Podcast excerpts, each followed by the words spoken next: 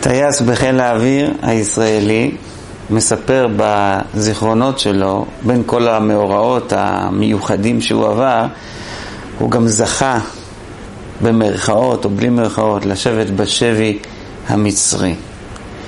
אחד הדברים שריתקו אותי, שהוא מספר על עצמו שכל החיים שלי נמשכתי לקרוא ספרים על אנשים שהיו בשבי.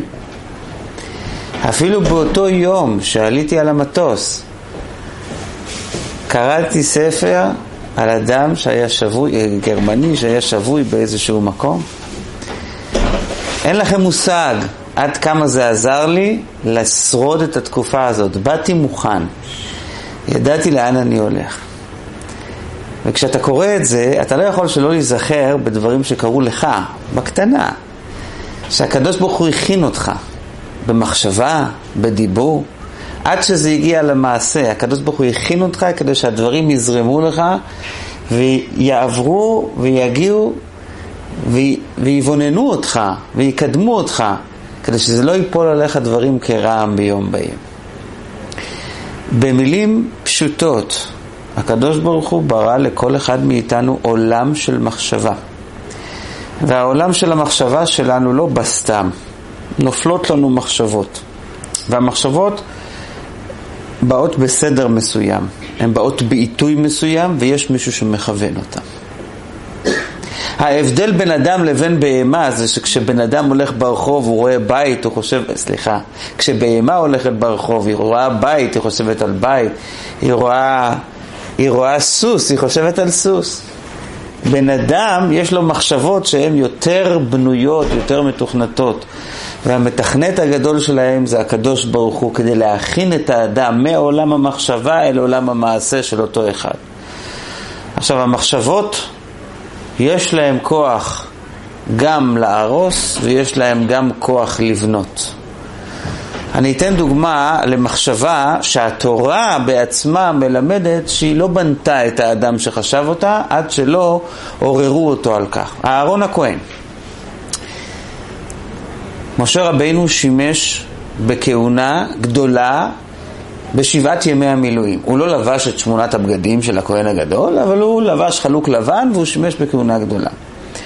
ביום השמיני היה אחיו אהרון צריך לגשת ולשמש בפעם הראשונה ככהן גדול, זה היום השמיני למילואים. אומרת התורה שהיה אהרון בוש, הוא היה מתבייש לגשת אל הקודש, לגשת אל העבודה שלו. אומר הרמב"ן בפירושו על התורה, מדוע אהרון היה בוש, זאת אומרת, מה גרם לו לא להרגיש נינוח אל העבודה? משום שהוא כל הזמן היה שקוע במחשבתו שהוא זה שגרם לעם ישראל את חטא העגל. הוא, כמו שאומרים, היה המסייע. היה חטא העגל קבוע במחשבתו, כותב הרמב"ן, וזה גרם לו מה שאנחנו קוראים רגליים קרות, פיק ברכיים, אני לא יכול לגשת אל הקודש, מי אני ומה אני. ואז אמר לו משה רבינו, מה אתה בוש? לכך נבחרת. אנחנו שומעים פה גם כן איזשהו, איזשהו ויכוח סמוי בין השליחות שיש לאדם, הרבה פעמים השליחות האישית שהוא צריך לבצע, לבין המחשבות האישיות שלו שעוצרות אותו, שתוקעות אותו לא להתקדם הלאה. אז מחשבה בונה, מחשבה הורסת. במקרה הזה נשלח משה רבינו לקדם את הארון קדימה. אל תהיה אחד כזה ששקוע ותקוע במחשבה שלך, כי אם עשית או לא עשית זה לא נושא לדיון האם שגית או לא שגית, חטאת או לא חטאת, נכון לעכשיו האלוקים קבע שלכך נבחרת. דעו נא רבותיי, לכך נבחרתם. לא משנה אם אתם עשיתם, אם אתם ראויים, ישנם דברים שנבחרתם. ואתם יודעים בלשון הקודש מה פירוש בחירה? בחירה זה לא בין שני דברים שאחד ראוי יותר ואחד ראוי פחות, כי זה לא בחירה. זה, איך אומרים, מי, מי ילך ויעשה דבר שהוא לא ראוי.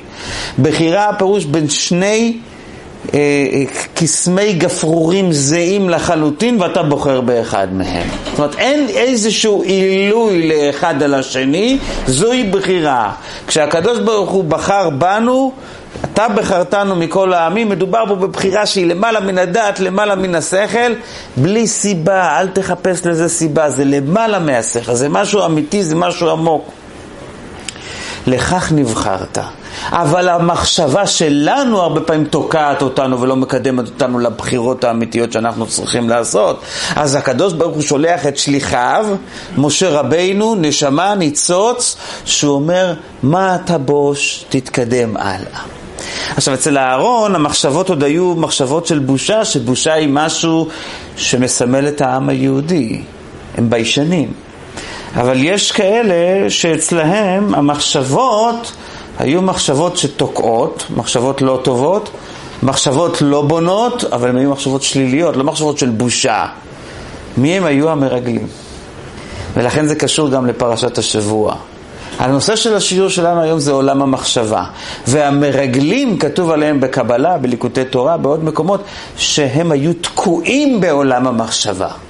האלוקים רצה להכניס את עם ישראל לארץ ישראל, שם היה נדרש גם לדבר ארץ, זה ספירת המלכות, המלכות נקראת מלכות פה, ארץ זה גם עניין של עשייה, לחרוש, לזרוע, והם רצו להישאר דווקא במחשבה. הייתה להם מחשבה הרסנית שתקעה אותם, ולכן השליח, שהוא היה משה רבינו, אותו משה רבינו שנשלח להגיד לאהרון, אל תבוש, לכך נוצרת. השליח הזה לא הצליח להשפיע עליהם, והם נענשו ומתו במגפה. זאת אומרת, יש מחשבה שהיא מחשבה יהודית והיא תוקעת, אבל אז אתה יכול להשתחרר ממנה, ויש מחשבה שהיא מחשבה לא יהודית והיא תוקעת, ואז כשאתה לא משתחרר אתה נושא באחריות, אתה נושא בעול. עכשיו, אם אני מוריד את המרגלים התקועים במחשבה אלינו, אל החיים שלנו, אני רוצה לומר לכם ככה. כל בן אדם שלא רוצה להיות מרגל, שלא רוצה לחטוא בחטא המרגלים, שלא רוצה להישאר תקוע בעולם המחשבה, מחובתו, מהדרישה, ממש דרישה, שישתדל מאוד להוריד כל דבר שעולה לו במחשבה גם לדיבור. להוריד, להשפיל. המרגלים ראו בזה השפלה, בזה שהם מורידים רעיונות תמירים לדיבור. מה יש לדבר? מה יש, מה יש לרדת לעולם התחתון? טוב להישאר בעולם הרוחני, המיסטי. אבל אם אנחנו רוצים לממש את עצמנו, השלב הראשון זה שאנחנו נדע להוריד מתוך העולם של המחשבה שלנו לעולם הדיבור ולא נתבייש. אבל כדי שאנחנו נוריד מהמחשבה לדיבור, אנחנו צריכים לדעת לאזן בין המחשבה לבין הדיבור.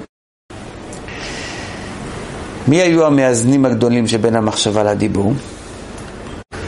ישנו ביטוי בקבלה שמתאר את אמותינו, רחל אמנו ולאה אמנו, והביטוי הוא כזה, עקבי לאה, עקבי זה בלשון העקביים, כן? עקבי לאה נכנסים תוך ראש רחל תמיד. אה, אם אתם הייתם עושים איזה קריקטורה, אז היה נשמע נראה, נראה מוצ... נורא מצחיק. ספר מאמרים הקצרים של האדמו"ר הזקן, עמון תצ"ב, חשוב הדיוק. עקבי לאה נכנסים בראש רחל, תמיד. אז מה, מה זה לאה ורחל? לא שמו את הרגליים על הראש של השני, לא זה, זה הכל טרמינולוגיה. לאה אימנו היא בחינת המחשבה בקבלה. ורחל אימנו היא בחינת הדיבור, ורגלי לאה, זאת אומרת החלק התחתית של המחשבה, החלק האחרון של המחשבה, צריך להיכנס כל הזמן בעולם הדיבור, שזה רחל תמיד. ורק אז אתה יכול ליצור י"ב שבטים, רק אז אתה יכול ליצור עולם, רק אז אתה יכול לברוא את עם ישראל, לבנות את עם ישראל. התכלית של כל אדם ואדם זה לומר את הדברים שבהם הוא מאמין. האמנתי כי אדבר. תורידו את הדברים בדיבור. תשוחחו עליהם. אם אתם רוצים שדברים ירדו למעשה, אל תשאירו אותם רק במחשבה. דרך אגב, הרעיון הזה לא היה רעיון של איך אומרים, אה, של בני אדם, זה רעיון שהתחיל עם הקדוש ברוך הוא. כתוב שהקדוש ברוך הוא, לפני שהוא אמר משהו, לפני שהוא אמר את התורה, לפני שהוא ציווה, הוא אמר את הדברים בינו ובין עצמו ארבע פעמים. והקדוש ברוך הוא הרי כל יכול, הוא יכל לוותר על זה, אבל הוא רצה לבנות את העולם בסולם הזה, שכדי להוריד ולממש דברים, לגשם דברים בעולם הזה, הם צריכים לעבור את המסלול שמהמחשבה זה יורד לדיבור.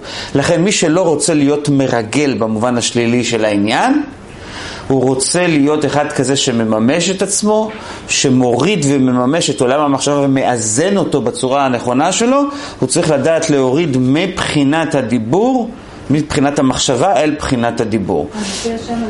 כן, להוריד, כן. עכשיו, אם אנחנו מעמיקים טיפ טיפונת יותר, זה, בזה תלויה הגאולה. זה מאוד מעניין. ישעיהו הנביא, כשהוא מתאר את הגאולה, אז הוא מדבר על בקיית הנהר שצריכה להיות לעתיד לבוא. אנחנו מכירים את הקריאת ים סוף שהייתה כשיצאנו ממצרים. אז כמו שאומרים, הפכנו להיות עם. אבל גם לעתיד לבוא יהיה איזשהו מסלול שאנחנו נצטרך לעבור, מסלול רוחני, שהמסלול הזה הוא בקיית הנהר. ועל בקיית הנהר מסביר האדמו"ר הזקן שלעתיד לבוא צריך, צריך להיות בקייה של עולם המחשבה, הנהר הוא סמל של עולם המחשבה, צריך לבקוע את עולם המחשבה ואז הדברים העליונים העמוקים של הלעתיד לבוא יתגלו כאן למטה. אז מי שרוצה לקרב את הגאולה האמיתית והשלמה, אז מעבר לזה שיש את הלימוד, גאולה ומשיח, כמו שאמר הרבי, מעבר לזה ש...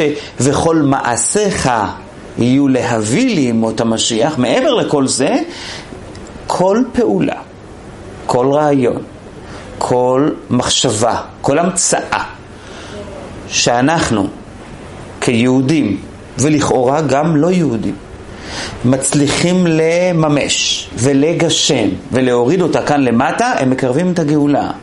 כי עניינה של גאולה זה לבקוע את הנהר. איזה נהר? של עולם המחשבה. את הנהר של אותם אלה שהם מרגלים, שהם רוצים להישאר בעולם המחשבה, והם לא רוצים שהדברים יהיו, כמו שאומרים אצלנו, תכלס. אז כדי שהדברים כן יעברו לתכלס, אם האדם מתאמן על זה, זה כמו שריר שככל שאתה מפעיל אותו, הוא נעשה חזק יותר, כשאתה לומד לעבור מעולם המחשבה לעולם הדיבור, ומעולם הדיבור לעולם המעשה, הרי אתה מקרב את הגאולה האמיתית והשלמה, כי כל עניינה של גאולה זה בקיאת הנהר. שהנהר זה עולם המחשבה, צריכים לבקוע אותו כמו אפרוח שבוקע מן הביצה ויוצא החוצה. יש כל כך הרבה אנשים חמודים שהם מלאים ברעיונות. אבל עברו חמישים ושישים שנה מהחיים שלהם והרעיונות שלהם לא באו לשום מימוש. לא בעולם הפרטי האישי שלהם, בשדה במשפחתי, וגם לא בעולם הכללי, לא נהנים מהמחשבות שלהם. הם אנשים שלצערנו, אבל צריך להגיד את הדברים בצורה ברורה, הם נמצאים בגלות. והם גם כן משפיעים את הגלות על כולם. אומר רבי יהודה החסיד שאם יש משהו שגילה הקדוש ברוך הוא לאיזה אדם, רבי יהודה החסיד מבעלי התוספות, קרוב לאלף שנה אחורנית, אז הוא אומר שאם יש משהו שהקדוש ברוך הוא גילה לאדם והאדם לא מימש אותו, לא הוריד אותו, לא גילה אותו לאחרים, וזה נשאר, כמו שאנחנו אומרים היום, בעולם המחשבה בלבד, אז האדם הזה עתיד לתת את הדין, והוא לא מתבייש לקרוא לו גזלן. קיבלת אנרגיות, לא עשית איתם כלום. לא מימשת אותם. הם נשארו, כמו שאומרים, בראש שלך ולא באו לידי ביטוי. נגיד את זה בצורה קצת... אה, יש אה, אנשים שהקדוש ברוך הוא נתן להם כישרונות איומים, הם לא שכחו מימיהם אף מילה. אחד מהגדולי ישראל המיוחדים, קראו אותו רבי נתן אדלר, הוא היה רבו של החתם סופר. הוא היה ניחון בזיכרון כזה, והוא טען שכל זה שהאלוקים התיר לכתוב את התורה שבעל פה, הרי בהתחלה רק התורה שבכתב נכתבה וכל התורה שבעל פה עברה מפה לאוזן. זה שהאלוקים התיר בזמנו של רבי יהודה הנשיא לכתוב את המשנה, הוא אומר זה אך ורק כאשר נפלה שכחה לעולם. אבל כאשר לאדם אין שכחה אסור לו לכתוב. זו הייתה הדעה שלו. הוא היה לומד עם גמרא קטנה כדי לנצל את הזמן בכל מקום שהוא נמצא, והיו נופלים לו חידושי, חידושי עולם מבריקים הוא היה מלמד אותם, מלמד אותם לתלמידים, וכדי לזכור אותם הוא לא היה צריך לכתוב, כי הוא זכר מילה מילה, כל מה שהוא חידש, אבל כדי לזכור על מה היה החידוש, הוא היה מסמן נקודה על הגמרא. כאן יש לי חידוש. וככה, כשהיה חוזר אז הוא ידע בדיוק מהו החידוש, כמו שהיום אתה עובר על טקסט של מחשב, הוא פותח לך, כמו שאומרים, זה חלון, פה זה הערה, פה וכולו וכולו. אבל מה אני אגיד לכם, הוא נפטר, נשארה לנו הגמרא עם הנקודות, החידושים נעלמו. אני אומר את זה בכאב, מפני שכן, על דרך זה, הוא עוד עשה את זה אולי מסיבות הלכתיות, אבל על דרך זה יש כל כך הרבה אנשים שהרעיונות שלהם כל כך יפים, אבל הם לא אימנו את עצמם כדי להוריד ולממש את עצמם במובן המעשי, הם לא בקעו את הנהר, הם לא קירבו את הגאולה. אז אנחנו צריכים לדעת שלקרב את הגאולה זה בוקר בוקר, שעה שעה, יום יום שעה, דקה דקה, כל חלק מהיום, כאשר אתה מצליח להוריד אידאה ולממש אותה פה למטה, הרי קירבת את הגאולה. אז דיברתי כמה רגעים על, ה, על המימוש שבין המחשבה לדיבור, על האיזון שביניהם, אבל זה עוד לא הכל. ישנו צורך מאוד חשוב לאזן בין עולם המחשבה לעולם הרגש. הצמח צדק לוקח פסוק מפרשת השבוע, פרשת שלח, והוא אומר שהמרגלים אמרו, וכל העם אשר ראינו שם, אנשי מידות. הפשט של הפסוק זה שהם ראו בארץ ישראל אנשים גבוהים מאוד, ענקים, אנשי מידות, בעלי מידה גבוהה. אבל הצמח צדק מסביר את האנשי מידות במובן היותר רעיוני, והוא אומר, אנשי מידות, אנחנו ראינו שהם אנשים רגשיים מדי. זאת אומרת, תבינו רגע, המרגלים היו טיפוסים נורא שכלתניים, היו בתוך עולם המחשבה. מה קורה לבן אדם שכל כולו שכל והוא רואה מישהו מתמוגג בצחוק גדול, מלא רגש, הוא בז לו בליבו. מה קורה כאשר איש מחשבה רואה בן אדם שבוכה וכולו רגשי וזה וזה? הוא מרגיש ניתוק ערך ממנו. וכל העם אשר ראינו שם אנשי מידות. זה היה לשון של גנאי, זה היה לשון של צחוק, המרגלים, אנשי המחשבה, אומרים ראינו שם בארץ ישראל אנשי מידות, אנשים רגשיים. לא במובן הנעלה שבעניין, אלא בעולם הפחות. אנחנו הרציונליים, אנחנו המעולים, אנחנו המיוחדים, והם סתם אנשי מידות. באה התורה ואומרת לנו, אבל הם היו מרגלים כי לא היה להם איזון שבין שכל לבין מידות. יש לך אנשים שמתחתנים ואין מידות בתוך החתונה. אין מידות, אין תיקון המידות. אין הנהגה חיובית בין איש לאשתו, בין אישה לבעלה. יש אנשים שמתחתנים ואין רגש אמיתי ביניהם. יש אהבה, קרי תאווה, אבל אין רגש. אין הרגשה אמיתית של אהבה. יש חיצוניות האהבה, יש, יש שטחיות האהבה, אבל אין פנימיות. באה התורה ואומרת שמי שרוצה להיכנס לארץ ישראל, מי שרוצה להיכנס לארץ הקדושה, מי שרוצה להיכנס למסלול האלוקי הנכון, מי שלא רוצה, סליחה על הביטוי, להישאר קבור במדבר, עם כל הפירושים שתיתנו לזה, זה משהו לא נעים. מי שלא רוצה להישאר תקוע במדבר, מי שלא רוצה להיות מרגל, מי שלא רוצה להיות אחד עם הלשון הארוכה שמעלה תולעים עם העונש שהם קיבלו, זה איום ונורא, הוא חייב להבין שחייבת להיות אצלו בחינה של איחוד בין המוחין לבין המידות. אתה לא תזלזל במידות. הגם שאתה עולם מחשבה, אתה לא תזלזל במידות. אתה תדע ואתה תבין שאין שום קיום לעולם ושום קידום לעולם ושום שיווק לעולם אם אתה לא יודע להוריד את הדברים אלא והשבות אל לבביך. אם הדברים נשארים אצלך רק בראש ולא יורדים אל הלב. מוריי ורבותיי, מה היה מיוחד בתנועת החסידות שהיא הצליחה גם אה, לסחוף המונים מכל שכבות האוכלוסייה? מאות שנים, והיא גם הצליחה להעביר את אותם המונים בניסיונות שהגלות אה, זימנה להם ולנצח. איך הם הצליחו לנצח תקופות כל כך חשוכות? בגלל שזה היה גם לב. זה לא היה רק... בא הבעל שם טוב, הכניס את הניגון, הכניס את השירה, הכניס את השמחה, הכניס את הריקוד. היה פה הרבה הרבה מסרים שמורידים את הדברים ללב. אתה לא יכול לגדל בני אדם רק עם מוח. זה לא שייך, לא יצא מהם כלום. הם יישארו במדבר. הם יישארו במדבר, הם לא יבינו את התכלית האיומה, ויש כאן מסר גלוי וסמוי. אנחנו דור של המון דעת, המון לימודים. לפעמים אתה פונה לבנים, לבנות, ואתה אומר להם, תשמעו, יש תכלית, צריך להתחתן, צריך להקים בית, צריך להביא ילדים. לא, אנחנו צריכים לסיים קודם כל איזושהי קריירה. צריכים לסיים איזה שהם דברים, איזה שהם לימודים, איזה שהם דברים, כדי להגיע לעתיד טוב יותר. פתאום מגיע הזמן שנופל להם האסימון, מה עשינו? בזמן שהיינו יכולים לא עשינו, בזמן שאנחנו כבר קשה לנו, כשלא, כשכבר קשה מבחינה ביולוגית, אנחנו לא עושים. זאת אומרת, האדם באיזשהו מקום צריך להבין שתכלית האדם פה בעולם זה לא מוח לבד, וזה לא לב לבד, אלא האיזון ביניהם. אם אתה רק מוח, זה לא ילך, אתה תתחרט על זה. אם אתה רק לב, אתה תתחרט על זה. אתה חייב, כדי להיות אדם שלם, לשלב בין שתי הבחינות הללו. זה אם אנחנו רוצים להשתחרר מהבחינה השלילית של המרגלים. כעת, מהי בעצם המחשבה? אז בואו, כדי שאנחנו נגיע מהמחשבה לדיבור, בואו נדבר כמה מילים על עולם המחשבה. עולם המחשבה, מה הוא עושה בעולם, מה הוא משפיע עלינו, ואיך אנחנו מתקדמים ממנו הלאה בחיים האישיים שלנו, זה נורא מרתק.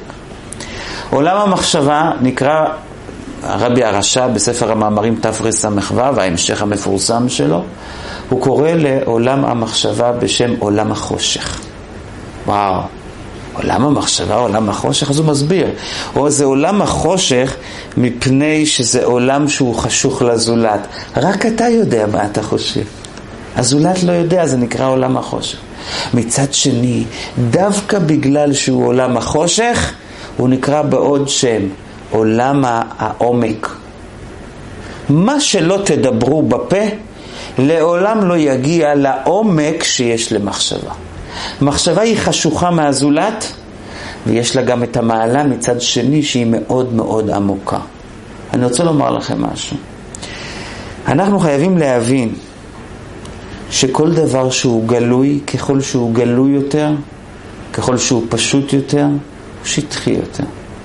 כל דבר נעלם ונסתר, ככל שהוא נעלם יותר, ככל שהוא נסתר יותר, ככל שהוא חשוך יותר, הוא יותר עמוק.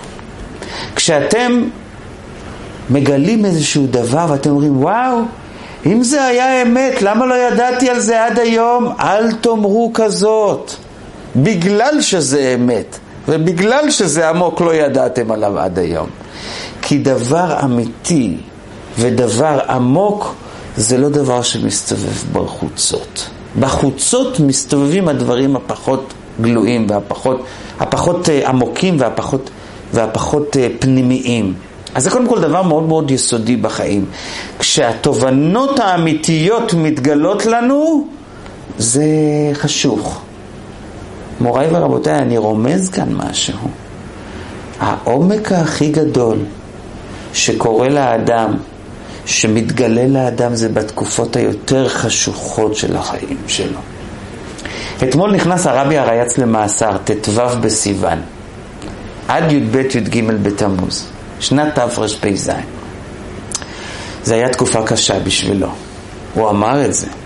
אבל הוא אמר שהתקופה הזאת הייתה כל כך משובחת במאורעות שלה ובגילויים שלה ובהעצמה הנפשית שהיא נתנה לו, שהוא לא היה מוכן למכור בכל חלל העולם רגע אחד ממה שהוא חווה במאסר. אני לא הייתי רוצה להגיע לשם, הוא אמר. אם אתם שואלים אותי אם אני מוכן להיכנס, לא הייתי מוכן להיכנס. אבל אחרי שנכנסתי, זה קידם אותי הרבה. דעו שכל רגע ורגע מהתקופות הפחות מהירות של החיים קידם אתכם ברמות בל יתואר. לכן, לכולנו איחולים, שנראה רק טוב, ושיהיה רק חיובי, ואל תביאנו לידי, לא לידי ניסיון ולא לידי ביזיון. מוחלט. אבל אם חלילה קרה שמישהו עבר איזושהי תקופה או איזשהו אתגר, שלא יזרוק אותו אחרי גבו, אלא שילמד את המוסר ההשכל העצום שיש ללמוד מאותה תקופה, מפני שיש בזה הרבה מה להעניק להמשך החיים. אל תהיו כמו אלה, לא רוצה להיזכר בזה, לא רוצה לדבר על זה, לא רוצה ללמוד מזה. בשביל מה אלוקים נתן לך את זה, אם לא, אם לא, אם לא בשביל שתלמד, ואם לא בשביל שתלמד את התקופה הזאת. זה תכליתי, זה מעלה, זה יתרון. עכשיו, ניכנס לנקודה עמוקה יותר שמדבר עליה אדמו"ר הזקן, גם בתניא וגם במקומות נוספים. וגם בנו הרבי האמצעי בשערי תשובה מתייחס לזה, אומר תשמעו, הרהורי עבירה קשים מעבירה. מדוע? מפני שהרהורי עבירה נמצאים בחלק השחור, בחלק העמוק של הנפש, פה במוח. אתה יכול לדבר על עבירה, אתה יכול לעשות עבירה, זה חמור מאוד. אבל כשאתה מערער בעבירה, אתה מלכלך את החלקים העמוקים של הנפש שלך. מוריי ורבותיי, באנו לדבר על עבירות, באנו לדבר על מצוות. אם דבר שלילי כשאתה חושב עליו מה הוא עושה, דבר חיובי כשאתה חושב עליו מה הוא כבר יכול לעשות, איזה עוצמות הוא יכול לעשות, איזה גילויים הוא יכול לתת. אז מחשבות טובות, הרהורים טובים, בונים את הנפש. בונים את הנפש שלנו, בונים את הנפש של זולתנו, ועוד נדבר על זה בהמשך. אבל לפני שאני ממשיך, אני חייב קודם כל לענות על, תשו, לענות, לענות על שאלה מתבקשת. המחשבות, מאיפה הן באות לנו? מוריי ורבותיי, זה גילוי עצום, איום ונורא, של שילוב מה שאומרת הגמרא במסכת ברכות, עם פירוש עמוק של הבעל שם טוב. המחשבות, מאיפה הן באות לנו? אומרת הגמרא במסכת ברכות כמה פעמים, בכל יום ויום בת קול יוצאת ואומרת, פעם היא אומרת ככה, פעם היא אומרת ככה, וזה הכרוזים הקבועים. יש בשמיים כרוזים נוספים שמדי פעם מאירים שמה. בשביל מה צריך את הכרוזים האלה? שואל הבעל שם טוב, מי שומע את הכרוזים האלה? אתם שמעתם? בכל יום ויום יוצאת בת קול מהר חורב ואומרת אוי להם לבריות מעלבונה של תורה. מישהו שמע את זה? שואל הבעל שם טוב, בשביל מה עשה הקדוש ברוך הוא את אותם בנות קול? בשביל מה? עונה הבעל שם טוב, מהבת קול שלמעלה נופלים הרהורים לבני אדם כאן למטה. התחלתי את השיחה ואמרתי שמחשבות יש להם יד מכוונת. יש להם יד מכוונת שמלמעלה, לכן זה נקרא בלשון הבעל שם טוב, הוא זה שהטביע את המושג בכתר שם טוב בספרו המיוחד, הוא קורא לזה עולם המחשבות. יש עולם שלם של מחשבות, והן נופלות בתוך ליבנו כתוצאה מזה שאנחנו אה, מקבלים את המסרים האלה, מהבנות קול האלה. אז מוריי ורבותיי, מי הוא רוצה להכין את עצמו לנבואה הפנימית של אותם כרוזים שבאים מלמעלה? מכריזים מלמעלה שמי שיכתוב את המספר הזה והזה בלוטו יקבל כך וכך. יופי, הכל מכריזים מלמעלה. אבל איך אנחנו נהיה כלים לאותן ההכרזות שלמעלה? מה אנחנו צריכים לעשות בעצמנו כדי להכיל את אותן הכרזות שבאות מלמעלה? אז אתם יודעים מה? פשוט לשתוק. אם אתה רוצה לשמוע משהו, אתה צריך להיות בן אדם שותק.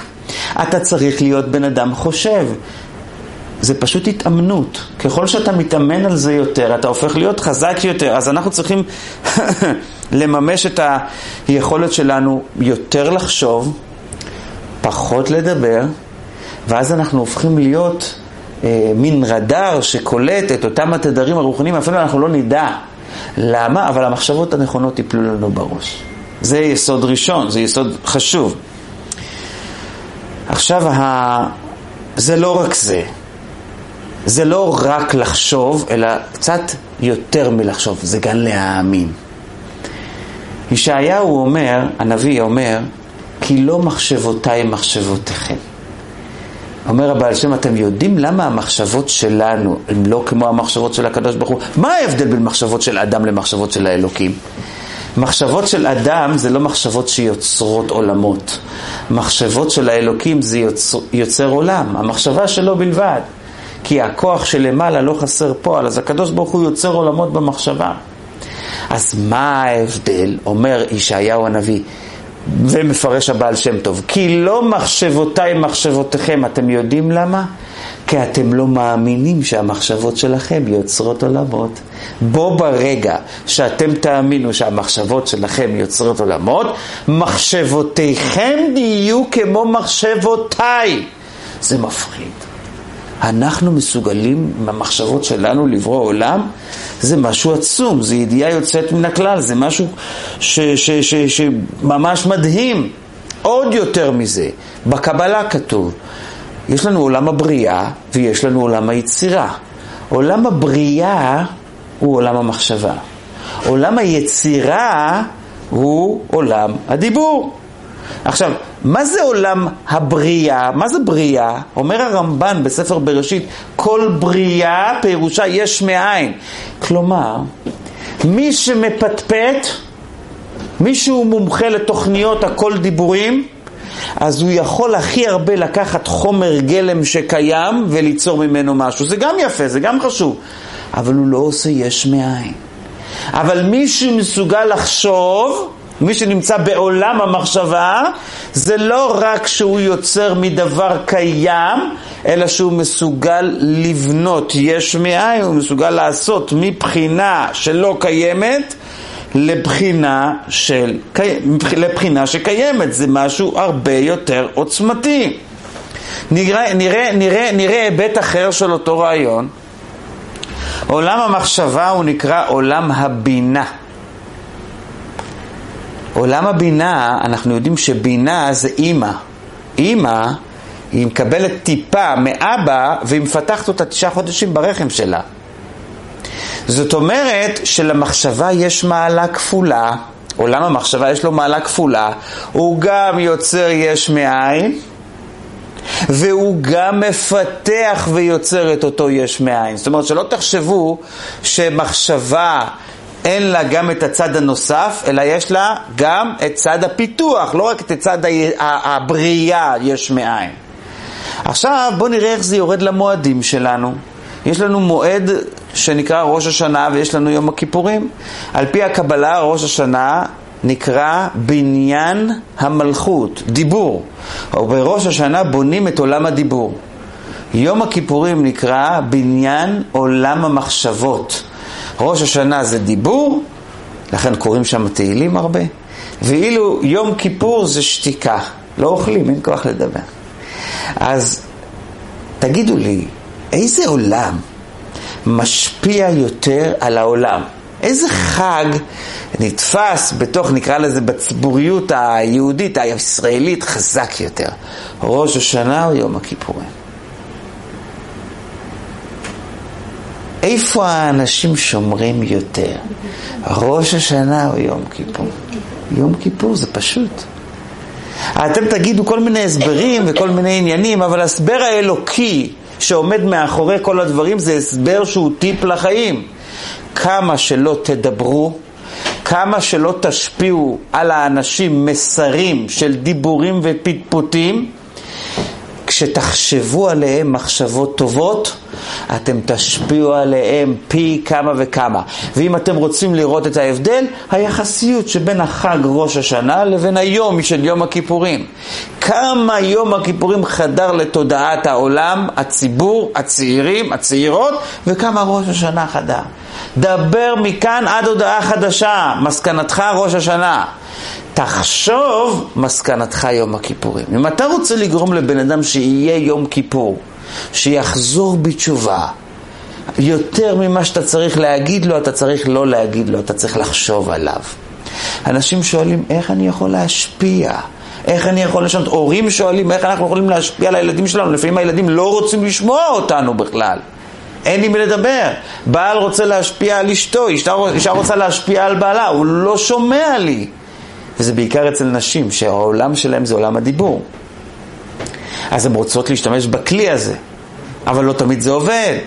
אז מה אומרת התורה? אז בבקשה, תעברו מראש השנה ליום הכיפורים. תעבירו את המסרים שלכם באמצעות המחשבה. תנסו לשדר לאדם מחשבות במשך חודש ימים, אתם תראו שהבן אדם משתנה הרבה יותר מאשר כל הדיבורים שדיברתם כל החיים שלכם. זה משהו נורא נורא משמעותי, זה משהו נורא מעשי גם כן. כשאתה רוצה לשנות בן אדם, זה הכוח של המחשבה, הכוח הוא מאוד חזק. ולכן החסידות לוקחת מביטוי מהגמרא, והיא משתמשת בו הלכה למעשה, היא אומרת מחשבה מועלת. המחשבה שאתה חושב על מישהו היא מועילה, היא בונה. מוריי ורבותיי, וזה לא רק, היא מולידה. המחשבה מולידה, אצל מישהו אחר היא מולידה. איך קוראים למישהו שעושה הולדה למישהו אחר? קוראים לו מיילדת. כן, אז מיילדת זה לא רק אישה שמוציאה את הוולד, אלא זה מישהו שגורם למישהו אחר להוליד. עכשיו, היו לנו שניים, שתי מיילדות. אחת זו הייתה יוכבד, האימא של משה רבינו, והשנייה זו הייתה הבת שלה, מרים, והלשון, איך שהתורה קוראת להם, זה שפרה ופועה. אומר האדמו"ר הזקן, שפרה זה שופר, מלשון שופר, עולם המחשבה. יש שופר של יום הכיפורים, עולם המחשבה. ויש פועה, פועה בפה, זה דיבור, זה עולם הדיבור. מוריי ורבותיי, מי עשתה יותר ילדים ששינו את העולם? מרים או יוכבד? יוכבד הולידה את אהרון ואת מרים, מרים הייתה הגדולה אז, מרים, אהרון ומשה. ואילו פועה, היו לה ילדים טובים, אבל לא בסדר גודל של מרים, אהרון ומשה. אז למה אני אומר את זה? אני אומר את זה מפני שכשאתה רוצה להוליד משהו, אז יש לך שתי מיילדות.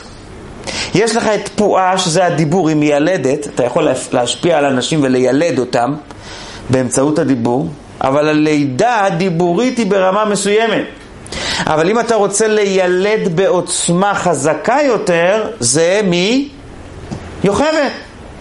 היא השופר. היא זו שמשפרת הוולד, היא יוצרת אצל מישהו אחר, לכן זה נקרא מיילדת, היא יוצרת אצל מישהו אחר תודעה הרבה יותר חזקה, הרבה יותר משמעותית, והלידה שתיוולד אצלו תהיה משה, אהרון, מרים, משהו, משהו הרבה יותר עוצמתי, משהו הרבה יותר חזק.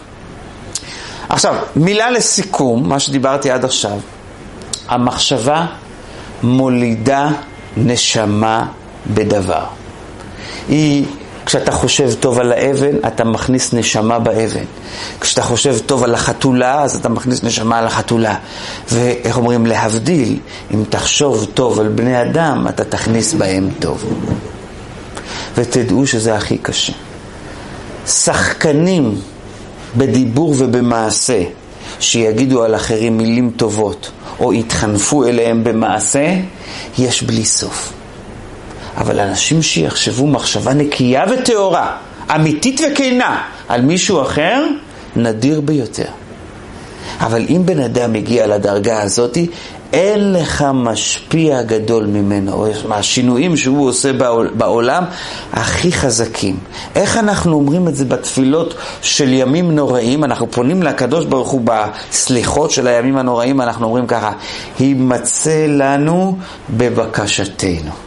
יימצא לנו בבקשתנו, אנחנו מבקשים מהקדוש ברוך הוא שעולם המחשבה ירד אצלנו סוף כל סוף לעולם הדיבור ויבוא לידי מימוש בפועל ממש. מחשבתו של הקדוש ברוך הוא באמצעות התפילה שאנחנו התפללנו בדיבור, שתבוא ותתגלה כאן למטה. איך? כשאנחנו נתפלל שהקדוש ברוך הוא יכניס נשמה מעולם המחשבה שלו באותו הדבר שעליו אנחנו התפללנו, שעליו אנחנו ביקשנו שירד ויתגלה כאן בעולם. עכשיו אני רוצה להגיד סוד, הכל בהמשך של מה שאנחנו מדברים עכשיו. למה כל כך חשוב ללמוד לחשוב? התשובה היא, אין אף אדם בעולם אף אדם בעולם שהתעלה לאן שהוא בכל תחום, תחום מסחרי, תחום זוגי, תחום אישי, באיזה תחום שאתם רוצים, אין אף בן אדם שהתעלה ועלה מתחום לתחום, אין דבר בעולם שנמצא בתנועה של טיפוס, אלא אם כן היה, הייתה שם מחשבה עמוקה ופנימית. ואיפה זה כתוב? זה כתוב במפורש בפסוק. ישראל עלו במחשבה, סליחה, זה לשון המדרש, סליחה. ישראל עלו במחשבה. אומרת תורת החסידות, מביא את זה הרבי בליקוטי שיחות שלו, כל עלייה של עם ישראל באמצעות המחשבה. איך הם עלו? מחשבה. לכן, אם אתם מרגישים שאתם יותר מדי בפטפטת וקשקשת, או שאתם על מקום אחד, או שאתם בירידה. מתי שאתם מרגישים שאתם נוצרים את לשונכם ואתם חושבים יותר, אז אתם יודעים שאתם עכשיו על אוטובוס ישראל בעלייה. עם ישראל נמצא בתנועה של עלייה, ישראל עלו במחשבה, באמצעות המחשבה הם יודעים לעלות, הם מסוגלים לעלות. איפה זה כתוב עוד? דיברנו על שתי האימהות שלנו, לאה ורחל. בתיקון חצות יש תיקון לאה ותיקון רחל. תיקון לאה זה נקרא תיקון המחשבה. כמו שאמרתי קודם, לאה היא בחינת המחשבה. תיקון רחל זה נקרא תיקון הדיבור. כתוב בפסוק, ויער השם כי שנואה לאה. כן? הקדוש ברוך הוא רואה שלאה שנואה בפשט, כאילו יעקב שונא אותה. על פי הקבלה, מה הפירוש? ויער השם שהאנשים שונאים לחשוב. כך היה מפרש את זה המשפיע הנודע רבי נסן נמנוב. וירא השם כי שנואה לאה ראה הקדוש ברוך הוא שהאנסים שונאים לחשוב, כי לאה זה מבחינת המחשבה. אז לכן, ויפתח את רחמה. מי שחושב, מוליד. מי שחושב, יש לו הצלחה. ואתם גם רואים בשטח ההבדל בין לאה לרחל. לאה הולידה שישייה, ואילו רחל, שניים ובקושי. עכשיו, ההבדל בין לאה לרחל בתוך הילדים שלהם היה נורא משמעותי. לאה הולידה את המשיח, משיח בן דוד, שבט יהודה לאה. רחל הולידה שניים, יוסף ובנימין. יוסף, מוריי ורבותיי, הוא היה מומחה לשיווק מלכותי. בנימין, ממנו יצא לנו המלך הראשון בעם ישראל, שאול. איך כתוב עליו? משכמו ומעלה גבוה מכל העם. הוא היה שיווקי. רחל אימנו דיבור, זה ספירת השיווק. היא משווקת נפלאה. שיווק, מלכות, היא משווקת טוב. אבל אם אתם שואלים אותי, יש שיווק ויש נצחיות. משיח בן יוסף הוא הנצחי או משיח בן דוד הוא הנצחי? כמובן, משיח בן דוד הוא לעד ולנצח נצחים. ממנו ומזרעו זה משהו שנשאר לנצח. אז זה היה המיוחד שנשאר לנצח. אתם רוצים לדעת מי? לא מי שעסוק בשיווק, אלא מי שעסוק במחשבה. לא מי שעסוק בדיבור, אלא מי שעסוק בלחשוב. מחשבה אחת, תמיד היה אומר לנו את זה המשפיע בישיבה, הרב יואל כאן, אומר, תחשוב על המאמר חמש דקות, זה שווה יותר משתדבר עליו חמש שעות.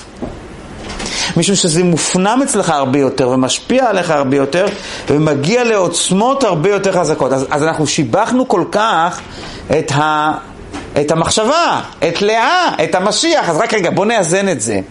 יעקב אבינו מתחתן עם לבן, והוא מתחתן קודם כל נקרא לזה בטעות, זה בהשגחה פרטית, אבל כאילו עם לאה, עבד עליו לבן. אבל למה הוא בכלל התחיל עם לבן? בגלל רחל. ויאהב יעקב את רחל. הוא רצה להגיע אל הדיבור, משום שהוא רצה דירה בתחתונים. הוא רצה פרקטיקה, הוא רצה שהדברים ירדו כאן למטה. אבל מצד, זה מצד אחד. מצד שני, כאילו הוא רצה לדלג, לדלג על שלב, על שלב המחשבה. לא רוצה את לאה. אמר הקדוש ברוך הוא, וזה סמל לכולנו, כי אנחנו בני ישראל אחרי הכל, בני יעקב שנקרא ישראל, לא תוכל לדלג על תהליך הזה שנקרא מחשבה. זה חייב להיות קודם כל מחשבה, ואז זה יקפוץ אחר כך לדיבור. אתם שואלים מה התכלית? התכלית היא שבסוף תגיע לרחל. אתה תגיע בסוף לדיבור ולמעשה גם כן. לשיווק טוב. מוריי ורבותיי, אבל כדי לשווק טוב, צריך שיהיה לך קייס, שיהיה לך מה אתה משווק. תצאו לרשת, תראו איזה בלבלת יש שם. יש דברים שמשווקים שם נורא חזק, אבל זה כלום בריבוע. בוא נראה אותך גם משווק, אבל גם משווק מוצר איכותי. זה לאה פלוס רחל. זה שלמות. וזה מה שרצה יעקב אבינו. יעקב אותיות יבקע. יעקב אבינו רצה לבקוע גול. איזה גול? שיוצא מהמחשבה אל הדיבור ומשווק בעולם הזה, אבל מוצר איכותי, לא בררה, משהו אמיתי, משהו טוב, משהו פנימי. זה יעקב ורחל, זה השילוב של שתי הבחינות האלה ביחד. עכשיו, עד עכשיו זה היה יותר תיאוריה, אז מה עושים? אנחנו רוצים מחשבה. אנחנו לא רוצים אבל להיתקע במחשבה כמו מרגלים. אנחנו רוצים להוריד את המחשבה גם לדיבור עם האיזון הנכון. ומהדיבור לרדת גם למעשה ולהיכנס לארץ ישראל, ושיהיה, כמו שאומרים, נישואי יעקב רחל, נישואי יעקב לאה ורחל. אנחנו רוצים שלמות של כל הדברים. אז מה עושים? החסידות פיתחה מוזיקה שאלה שהם לא רגילים אליה, כל פעם שאני מגיע ל... לקהל, אה, צריך להתוועד, לפעמים אנשים שרוצים, ככה היו תת קיסלב וזה, ואתה מתחיל לזה, למשל בציבור הספרדי זה נורא נורא מצוי, אם הם לא רגילים למוזיקה החסידית, הם מכירים חזק מאוד פיוטים ושירים. הם, הם, איך אומרים, שם יש שם אה, אה, מאות אלפים, זה משהו מדהים, של שירים, שירי, שירי קדושה, משהו מדהים. דורות, אפשר למלות ספריות מהשירים של העולם הספרדי. אבל אתה בא ועושה להם איי איי איי איי איי איי איי איי זה עושה לך, כבוד הרב, מה זה איי איי איי איי איי איי איי הכל אותו דבר. מוריי ורבותיי, החסידות קוראת לזה שיר או פיוט וניגון. השיר בקבלה הוא מעולם הדיבור. שיר זה עם מילים. ניגון זה בלי מילים. החסידות, הבעל שם טוב, מהבעל שם טוב האלה פיתחו מאוד את הנושא של ניגון דווקא. לא את הנושא של שיר, כמו, יש גם שירים בחסידות, אבל פחות שירים, יותר ניגונים. למה? משום שהם רצו להעלות את האנשים מעולם הדיבור לעולם המחשבה. כשאתה נכנס, באמת, מי שיש לו חוש, זה חוש, זה חוש בנגינה, זה חוש. כשאתה נכנס לתוך החוש הזה, אתה רואה שזה עולם שלם, וזה מכניס אותך לתוך עולם של מחשבה, תפיסה, של, של, של עומק מסוג אחר. זה חשוב שהאדם ייכנס לשם, ואם אתם שואלים, זה, אמ, זה, זה כבר שיעורי בית. פשוט פרקטית, הבן אדם צריך להיכנס פנימית לתוך עולם של מחשבה. עכשיו, בתוך העולם של המחשבה והניגון עצמו, היה לנו אה, הלוויים בבית המקדש. הם היו ה, מה שנקרא הזמרים הגדולים של העם. הלוויים נקראים בחסידות עולם המחשבה בגלל שהם היו שייכים לשירים וניגונים. סתם שתדעו, להרחבת הידע, האדם היה מגיע שמן כולו לבית המקדש עם איזשהו קורבן חטאת על חטא שהוא עשה, הלוויים היו מסתכלים על העיניים שלהם, ידעו בדיוק איזה שירים לשיר. הם היו, עד שהוא, לא היה, עד שהוא לא היה נשפך מדמעות, לא היו מקבלים ממנו את הקורבן. זאת אומרת, זה היה, היית נכנס לשם, היית יוצא מקובס. זה לא סתם, אתה וקח קורבן שלום. זה היה תהליך פנימי שאתה היית צריך לעבור, ומי שהיה מעביר את העם זה היה הלוויים, המשוררים, הם היו המיוחדים בנושא הזה. הלוויים, אומר, הצמח, אומר המגיד ממזריץ', והלוויים מגביהים הדבר עד עולם המחשבה. אתם מבינים למה? כי הלוויים הם המשוררים, הם השייכים לניגון. מכיוון שהם שייכים לניגון, אז הם מעלים את האדם שמגיע, לאן שהוא מגיע, מעלים אותו לתוך עולם המחשבה, ואנחנו יכולים להבין עכשיו עוד משהו עמוק. הלוויים, בשונה מהכוהנים, היו שייכים לספירת הגבורה, לא לספירת החסד.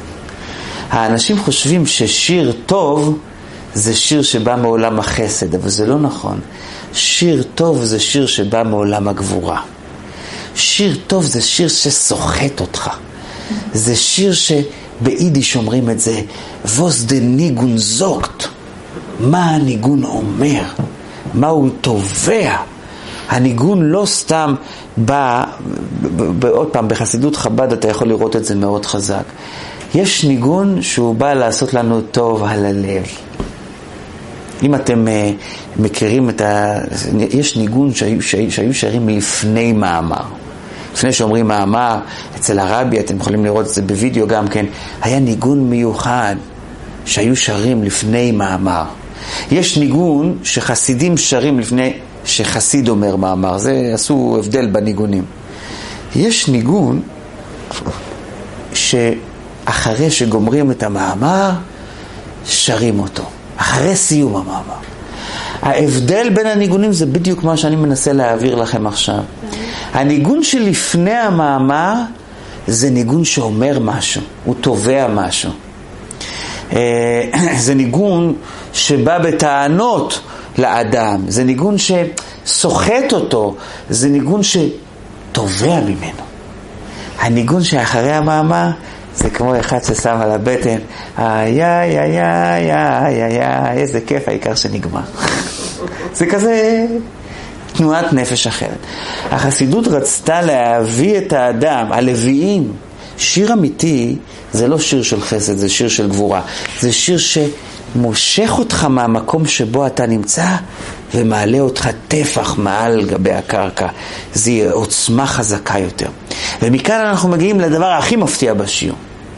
האדמו"ר הזה כן פעם דיבר על השמש, על הירח, והוא אמר ככה, השמש זה עלמא דיתקסיה, הירח זה עלמא דיתגליה. זה כמו שתבואו לבן אדם ותגידו לו, הפוך, שמש היא הכי גלויה, מי יכול להסתתר?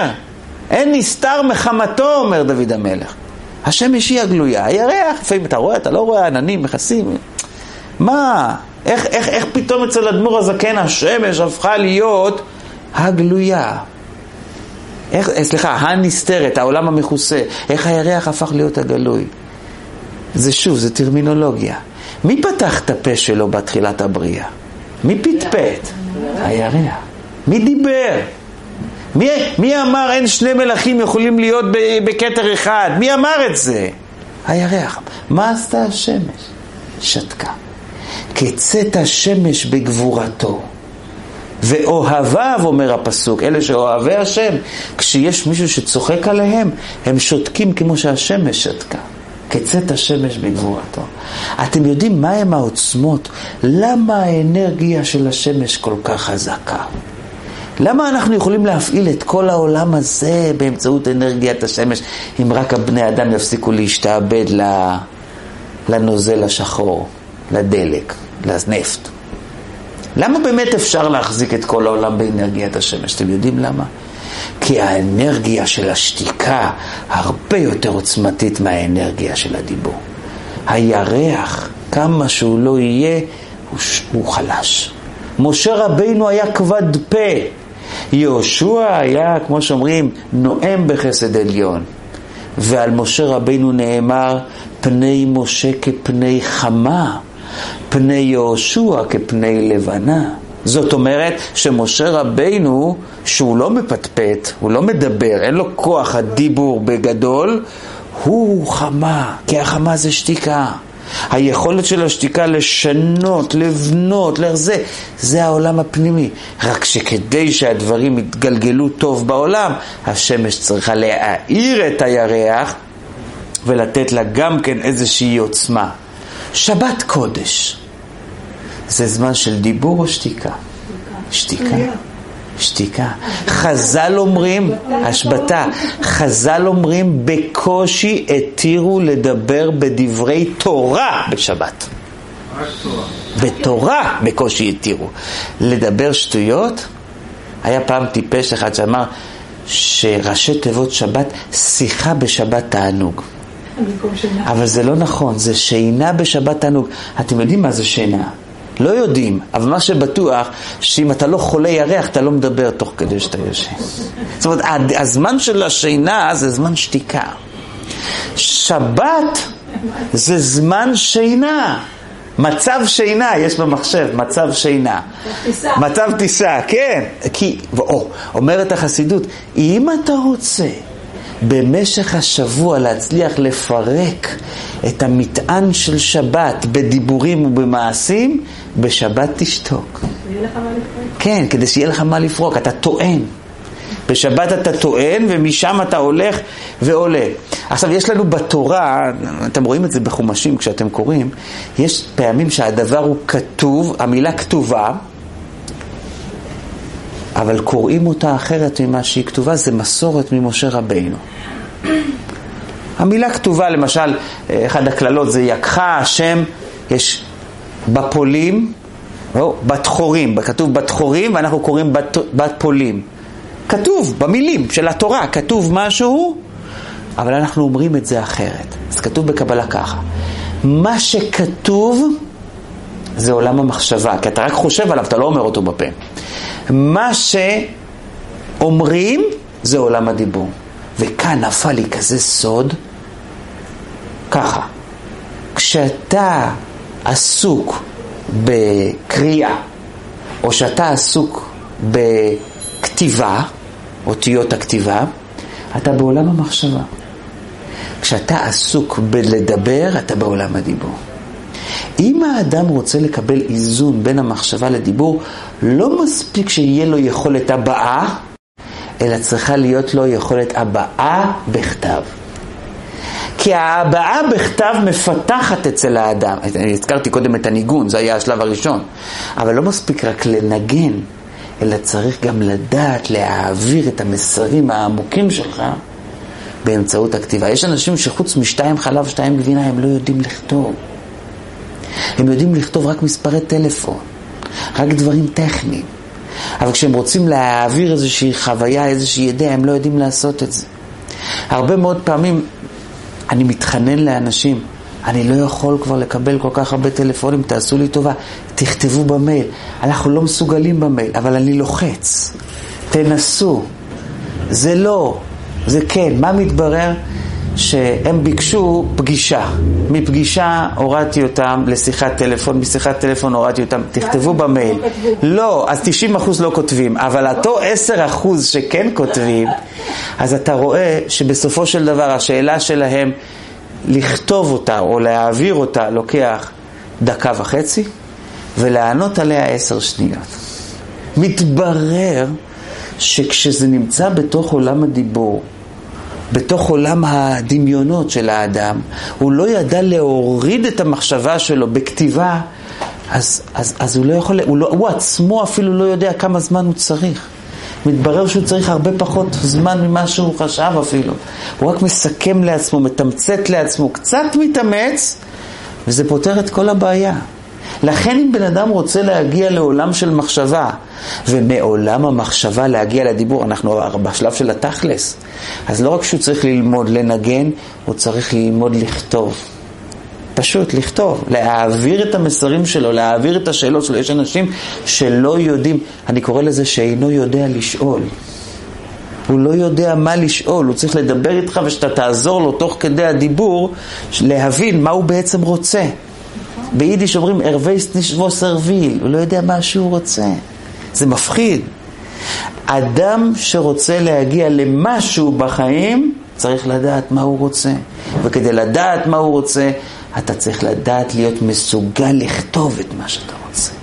אם אתה מסוגל לכתוב את מה שאתה רוצה, אתה יכול להתקדם לאנשהו, אתה יכול להגיע לאנשהו. זה איזושהי עוצמה רוחנית. היה פעם שהרבי הרייץ קיבל קהל באנשהו, ובחוץ ישב גבאי וכתב את הבקשות שלהם על פתק כדי שהם ייכנסו, זה, זה חוסך זמן.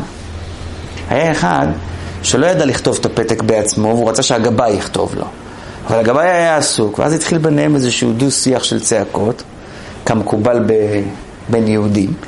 וכשהרבי הריית שמע את הצעקות, הוא יצא החוצה כדי לראות מה הצעקה. ואז uh, אותו יהודי אמר לרבי הרייץ שהגבאי העליב אותי. אמר, מה העליב אותך? הוא אמר לי שאם אני לא מסוגל לכתוב, אז אני כמו בהמה. למה? מכיוון שאם בהמה, למשל, רוצה להתחבר עם בהמה אחרת, היא צריכה להיות איתה באותו קיבוץ, היא צריכה להיות איתה באותה רפת. אבל אם היא רוצה למשל להתכתב עם איזה חברה מהקיבוץ השני שהעבירו אותה לפני יומיים, אין לה דרך לעשות את זה. אבל בן אדם, מעלת האדם על הבהמה זה שהוא יכול לשלוח לו מכתב. ככה הסביר הגבאי לאותו אחד. אבל אם אתה לא יכול לכתוב מכתב, אז אתה כמו הבהמה ברפת. זה מעליב. אז הרבי אריאץ פייס את אותו אחד, אבל אחרי שאותו אחד קיבל את הברכה שלו והלך, הרבי אריאץ אמר לתלמידים שלו, אני רוצה לומר לכם שאחד כזה שלא יודע לכתוב, יכול להיות שהוא אפילו גרוע מבהמה. היכולת של האדם לבנות את האישיות שלו באמצעות ההבעה בכתב, לא רק ההבעה בעל פה, היא כל כך משמעותית שהיא מגלה את האדם. וכאן אני מגיע לחלק הכי חשוב של השיר. כתוב בחסידות שמתי עולם המחשבה התגלה לעם היהודי? במצרים התגלה עולם המחשבה. במצרים. ומכאן יש לנו אין סוף של מחשבות. מה זה במצרים? מתי בן אדם מתחיל לחשוב? מתי אתה בכלל פוגש בני אדם חושבים, מוריי ורבותיי, לצערי הרב, מתי אתה פוגש אותם? כשהם שוכבים בבית רפואה, מיוסרים בכאבים, אז הם מסתכלים על התקרה והם חושבים. לפעמים לאדם אין זמן לחשוב לא ביום ולא בלילה, לא בשבת ולא בחג, לא בשבוע ולא בחודש, עד שהוא לא מגיע לאיזשהו מצב שנעצרו לו החיים, לא ברצון, לצערנו הרב, ורק אז הוא מתחיל לחשוב. יש מה שנקרא לשבת שבעה, לא עלינו. לשבת שבעה, יש אנשים שמתחילים לחשוב אז. לחשוב על החיים, לחשוב על המיטה, לחשוב על העתיד, לחשוב על ההווה, לחשוב על העבר, להסיק מסקנות. אתם יודעים מתי האנשים מתחילים לחשוב? כשיש להם מצרים בחיים. למה אנחנו צריכים להיות כאלה טיפשים? לעורר את הכוח הזה של המחשבה, שהוא כוח כל כך אדיר, כוח כל כך מיוחד, כוח כל כך עוצמתי. למה אנחנו צריכים לעורר את הכוח הזה רק כשאנחנו נמצאים במצרים? או לחילופין, אם כבר הגענו למצרים, למה אנחנו לא מנצלים את הכוח הזה כל כך? הפרקים האלה בחיים, שיש סבל ושיש קושי, צריכים למצות אותם עד תומם. עכשיו בואו תראו במובן החיובי איך זה היה. היה במצרים, דיברנו על מצרים, אז דוגמה ממצרים, היה במצרים ילדים שנולדו במצרים בתקופה הכי קשה, שאם הם היו נולדים בתוך העיר, אז אה, היו זורקים אותם ליאור. כל הבן הילוד, היאור התשליכו. אז מה עשו האנשים הצדקניות? הלכו אל שדות, תחת לעץ התפוח, זה עץ האתרוג, תחת התפוח אור ארתיך, והם היו יולדות שם תחת העץ תפוח. והן עוזבות את התינוקות שם, כי הם לא יכולו לחזות עם התינוק, כי המצרים יחפשו אותם. והקדוש ברוך הוא מזמן לתינוקות האלה אבנים, הם מאחד הם מוצצים חלב, ומאחד הם מוצצים דבש, ועל זה נאמר דבש וחלב תחת לשונך. ואחר כך הם גדלים והם באים למצר... למצרים, עדרים עדרים, הם מגיעים למצרים. אומר המדרש, וכשהקדוש ברוך הוא התגלה לעם ישראל, במדבר, במצרים, בקריאת ים סוף, הם הכירו תחילה. הילדים האלה קלטו אותו תחילה. אומר הרבי באחת השיחות שלו, אתם יודעים למה לילדים האלה היה את החוש לקלוט אלוקות חזק יותר מאחרים? כי הם גדלו בצער, הם גדלו בקושי, הם גדלו במצרים. ילד גדל כשאימא שלו מניקה אותו, מאבנים הוא אכל. ילד גדל עם חום של אימא שמחבקת אותו כאשר יישא האומן את היונק. והם גדלו באוויר, כמו שאומרים, כמו צמחים, כמו בעלי חיים. בגלל הסבל שהם סבלו, הם הפכו להיות מפותחים מבחינה נפשית. ואני יותר מאשר רומז. אנחנו חיים בדור שיש הכל. בדור הזה שיש הכל אנחנו מצליחים לגדל ילדים מקסימים, אבל היינו יכולים לפתח אותם יותר אם היינו נותנים עליהם קצת, קצת עול. משום שהצער, המצרים, הוא זה שגורם לפיתוח המחשבה של האדם. למה חז"ל אומרים מבני העניים תצא תורה, וזה לכאורה קשה, משום שאחד הפירושים אומרים מבני העניים בדעת תצא תורה. זאת אומרת, ההורים הם לא כישרוניים. אז איך קרה שהילדים שלהם כישרוניים? זה הרי לא הגיוני. התשובה היא דווקא בגלל שהם היו עניים בדעת והם הרגישו מיצרים וגבולים, עולם המחשבה שלהם התפתח. מוריי ורבותיי, זה נורא נוראות. פיתוח המחשבה באמצעות ייסורים. אז כמובן אנחנו לא מטיפים לייסורים, אבל קצת עול, קצת אחריות, קצת חשיבה לא תזיק לאף אחד. רבי עקיבא שהתייסר בייסורים ויצא נשמתו באחד, אומר הבעל שם טוב, הוא נכנס ישר לגן עדן. נאמר עליו, אשריך רבי עקיבא, שאתה יצאת בטהור, מזומן לחיי עולם הבא. מסביר הבעל שם טוב, רבי עקיבא היה שונה מצדיקים אחרים. כל צדיק, יש לו תהליך עד שהוא מגיע לשם, וזה לוקח לו כמה שנים. ככה כותב הבעל שם טוב. רבי עקיבא, בגלל האיסורים שלו, הוא הגיע מיד לגן עדן העליון. הוא הגיע מיד לעולם המחשבה. גן עדן העליון נקרא עולם המחשבה. ככל שהאדם חושב יותר, כך הוא חי בגן עדן העליון חזק יותר ועוצמתי יותר, כאן עלי אדמות, לא צריך להגיע ללמעלה. אני רוצה לעשות סיכום, דיברנו על, בגדול על שלוש נקודות, ואחר כך כמה מילות סיום.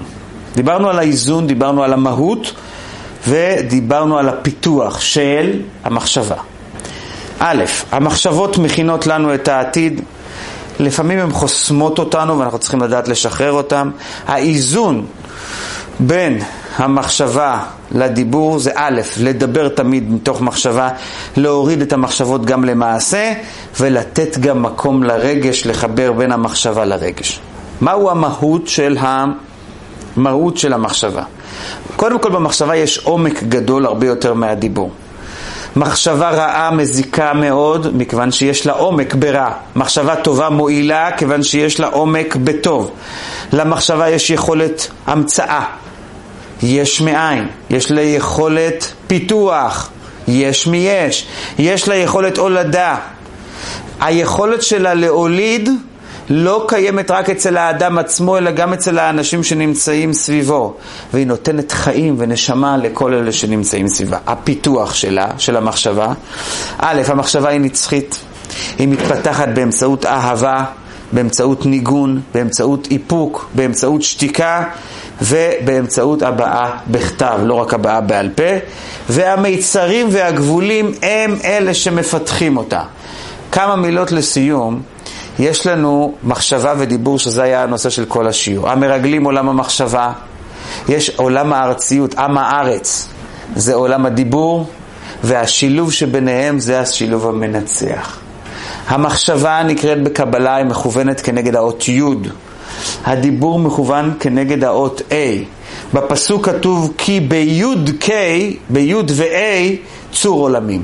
אם אתה רוצה לברוא עולם, אתה צריך להיות בשילוב של שתי הבחינות הללו. העלמא דאיטקסיה, שזה המחשבה, והעלמא דאיטגליה, שזה הדיבור, ורק מזה אתה יכול לבנות את העולם כמו שצריך. כאשר אין את האיזון הזה, האדם יכול להגיע לדיבורים שלא במקום והוא יכול לסבול מהם, ואני רוצה להביא דווקא דוגמה מהתנ"ך של אפילו צדיקים, כי זה מסר בשבילנו. יעקב אבינו עומד בזקנותו לפני פרעה, אחרי שהוא ירד למצרים, יוסף הביא אותו למצרים, הוא עומד לפני פרעה והוא אומר לפרעה, מעט ורעים היו ימי שני חיי, ולא הגיעו לימי שנות חיי אבותיי בימי מגוריהם. אומרת המדרש, ומביאים את זה, את זה בעלי התוספות, שיעקב אבינו אמר ל"ג מילים, על החיים הקשים שלו, וכתוצאה מזה הורידו לו ל"ג שנים מהחיים שלו לעומת חיי אבותיו. כשאתה סופר את המילים שאמר יעקב אבינו, אתה לא מוצא שם ל"ג, אתה מוצא שזה 25, כ"ה מילים, אתה לא מוצא ל"ג מילים. שמונה, מילים נוספות נמצאות בשאלה ששאל אותו פרעה. השאלה שפרעה ראה את יעקב כל כך מבוגר, כל כך זקן, כל כך דבוי כזה ועייף כזה מהחיים, אז הוא שאל אותו, כמה ימי שני חייך וזה? המילים הללו נוספו ליעקב אבינו באונס שלו. שואלים למה, אבל הוא לא אמר את המילים האלה. אז אומרים, כי הוא גרם למישהו לחשוב עליהם. הוא גרם לפרעה להסתכל עליו, להגיד, איזה מסכן, איזה זקן, איזה סבל הוא עבר. גם זה היה נחשב לחטא אצל יעקב אבינו. כשהלל הזקן עבר פעם ליד העיר, אומרת הגמרא, הוא שמע צעקה. ואחרי שהוא שמע את הצעקה הוא אמר משפט מלא משמעות. אמר, אני בטוח שהצעקה הזאת היא לא מבני ביתי. שואלים המפרשים, מאיפה אתה כל כך בטוח? מאיפה אתה יודע? מי ירב לך? הם אומרים עומק לפנים מעומק. הוא לא, הוא לא התכוון להגיד שהסבל לא נמצא אצל בני ביתי, אלא הוא רצה להגיד, אני בטוח אצל בני ביתי, שגם אם קרה להם משהו הם לא יצעקו. הם כבר התרגלו להכיל את הדברים כמו שהם. הם לא מראים על פניהם את כל היגון וההנחה העולמיים. הם יודעים לקבל את הצרה בטוב לבב. וזה המסר. אתה לא יכול להעביר את המחשבה בצורה כזאת למישהו אחר, מחשבה שלילית. אתה צריך לדאוג להעביר מחשבה חיובית. אתה צריך לדאוג שיהיה שילוב בין המחשבה ובין הדיבור.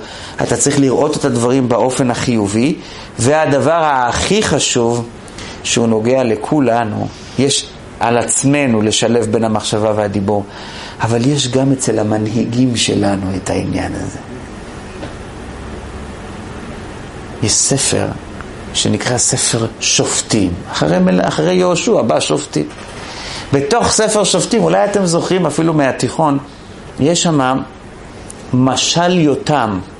יותם היה אחד הצאצאים של גדעון שהיה שופט. היה אחד, קראו אותו אבימלך, הוא הרג את כל בני משפחתו. יותם עלה על ההר והתחיל לתת משל על כל מה שעשו על משפחתו. זה, זה מה שנקרא, זה זה משל ספרותי מאוד, יש הרבה בתי ספר שלומדים אותו בעל פה. זה מסופר שם בצורה ציורית, שבאו כל העצים לבקש להם מלך. הם בהתחלה באו אל הזית, ואחר כך הם באו אל התאנה, ואחר כך הם באו אל הגפן, וביקשו, תהיה עלינו מלכה. אז הזית סירב, התאנה סירבה, הגפן סירב, כולם סירבו, העתד הסכים למלוך עליהם. ואז הוא בעצם רצה להעביר את המסר. יש בעולם אנשים איכותיים, יש, אבל האנשים האיכותיים הרבה פעמים בורחים מההנהגה. ומדוע הם בורחים מההנהגה? משום שהם מרגישים ששם זה זבל. אז מי בסוף מגיע לשם? הקוצים. תחשבו מה שאתם רוצים, אני רק רוצה להגיד שזה מה שקורה בכל העולם כולו לצערנו הרב.